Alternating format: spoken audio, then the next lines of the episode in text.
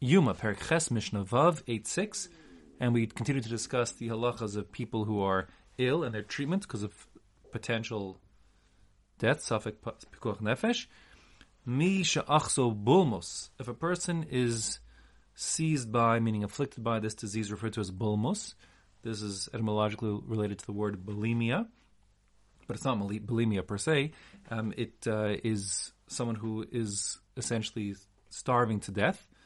Bulmus from the two Latin words Baus, which is like an ox, and Limus, which is ravenous, hungry.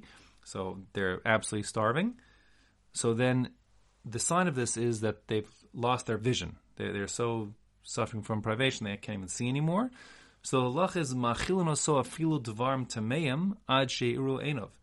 We will feed him whatever we can find, even if that food is not kosher. Any day of the week, even Yom Kippur, or Yom Kippur, until his eyesight returns. Until the eyesight returns, we're concerned he's at risk of death, potentially, from starvation, and therefore malnutrition, and therefore we feed him whatever we have. Just an interesting side point, really. The din is that we would feed him whatever the least usser food. So the Rambam gives an example, which I think is just worth taking note of. He says, if you had, for example, nevela, a dead dog, bacon to feed him, and you had tevel, just fruit from Eretz Yisrael that hadn't been tied properly, like you find in shops throughout the country of Israel. So definitely give him the bacon over the untied fruit, the tevel, because a nevela is a much less severe penalty, which is just malchus, as opposed to tevel, untied food, which has trum inside of it, etc., and which is a penalty of misa bedeh Shemaim. So when people keep kosher, it's even more important that you eat tithe produce in Eretz Yisrael than eating bacon. Okay. Next case is Misha Nashcho Kelev Shota. If one has been bitten by a rabid dog, that means the dog has rabies. Literally, Kelev Shota means a crazy dog, but the simanim are given. It's a rabid dog. Ein machilin oso Machatzer Kaved Shelo.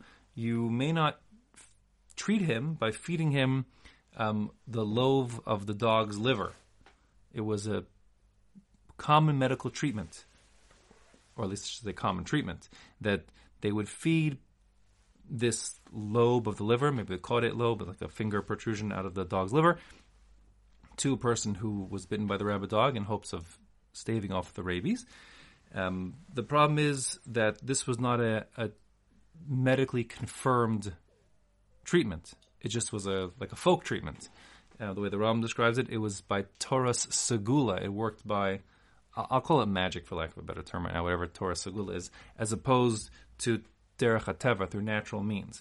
And the halacha is that it's a machlokas here, but the Tanna Kamma holds that one may not break halacha, for example, feeding a person not kosher food, a dog's liver, in an attempt to save him, if the mechanism by which he'd be saved is not derech ateva, it's not confirmed, it's just like a folkwism. It works based on some sort of like segula, some kind of magical remedy. So that's important. We don't clutch at straws. We don't do anything possible to save a person's life when that anything is actually not based in some rational approach. We wouldn't do that, even if it means even the person doesn't sfeik nefashos, because they don't break the Torah for something which has no rationale. However, Rabbi Matya ben Charash, he disagrees. Rabbi Matya ben Charash is matir. He says that he holds that the feeding of this caudate lobe of the liver of the dog that had rabies to the victim of the bite is a confirmed remedy, or perhaps according to Rambam, even though it is functioning through segula, some sort of magical treatment, but if it works, it works, and that will be enough to allow a person, even if it maybe works, I should say, that will be enough to clutch at straws and attempt to save this person through this sort of supernatural remedy. Halacha is like the Tanna Kamma. Halacha is that we wouldn't break halacha for something which has no rational basis, just because we're panicked. I want to save this person's life. My second editorial column of the day, even in the 21st century, we do not have a cure for rabies.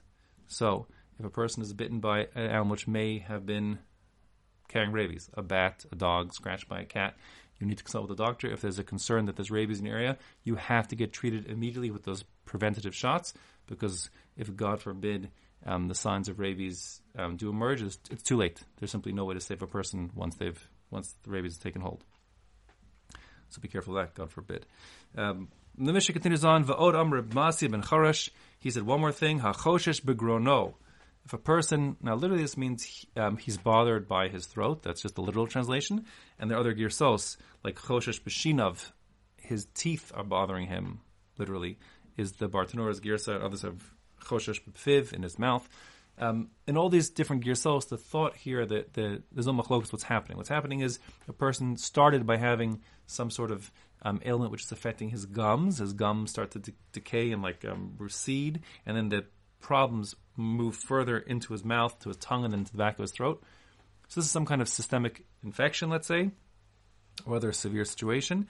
And whenever we have some sort of systemic illness, as opposed to some sort of external, like a lesion or something, but some sort of systemic illness that would require, things, for example, today in the 21st century, the kind of thing that would need antibiotics or equivalent. So then that intervention must be done immediately, even on Shabbos, even if it involves doing an Issur D'Oraisa. And the Mishnah here says that Matilin lo sam b'toch piv b'Shabbos. We put the medicine in his mouth on Shabbos. On Shabbos, meaning not just on Yom Kippur, which it went without saying, but Shabbos is more severe because it's not just about putting medicine in the mouth. To take medicine on Shabbos is only an Issur D'Rabbanan, lest the person come to do an Issur D'Oraisa of Shechikas Samamanim, to grind up the spices to prepare the medicine. And that would be, of course, not the issue here, an isodurabun when there's a situation of sekharos nafashos. The point here is, even if it means that one has to do the Issur D'Oraisa proper, he has to grind up those spices, or he has to go, pick the herbs from the garden, which would involve an Issur D'Oraisa, still one may do that because of the potential sfeik nefashos. It's permitted. The reason why, therefore, he picks Shabbos as opposed to Yom Kippur is because Shabbos is more severe in terms of the malacha angle. The penalty for being machal Shabbos in terms of doing malacha is more severe than on Yom Kippur. Hence, he focuses on Shabbos, where we have Karas and for malacha on Shabbos. The reason why is because mipneishu sfeik nefashos, because it is a case of sfeik nefashos that a person may be at risk of dying. V'chol sfeik nefashos docheh HaShabbos. The Mishnah ends by saying, any scenario you have even a suffix, a doubt, a potential that a person could be at risk for death, so then that pushes off Shabbos, and we do whatever we have to do. We treat it as if it's just a regular weekday. To the extent that we can minimize Chillul Shabbos, so then fine, but we wouldn't even do anything that would delay the treatment of this person, even if it means reducing the Chillul Shabbos components. We got to treat him as efficiently and effectively as possible. The fact that the Mishnah said v'chol sfeik sh- nefashos docheh HaShabbos, any scenario where there's a potential for loss of life, at risk for life, then we push off Shabbos, seems redundant. And this general v'chol, always when it says and all, it comes to add something. The point here that the Mishnah is adding is a big chiddush. What it's adding is that in a scenario where the person is not at risk this Shabbos, nothing's going to happen this Shabbos, because let's say the disease hasn't spread or whatever, the infection hasn't spread. You might have thought, well, let's wait and hold off treatment until Motzi Shabbos so that we can, not do this Chillul Shabbos, and we'll treat him afterwards. Wrong, says the Mishnah.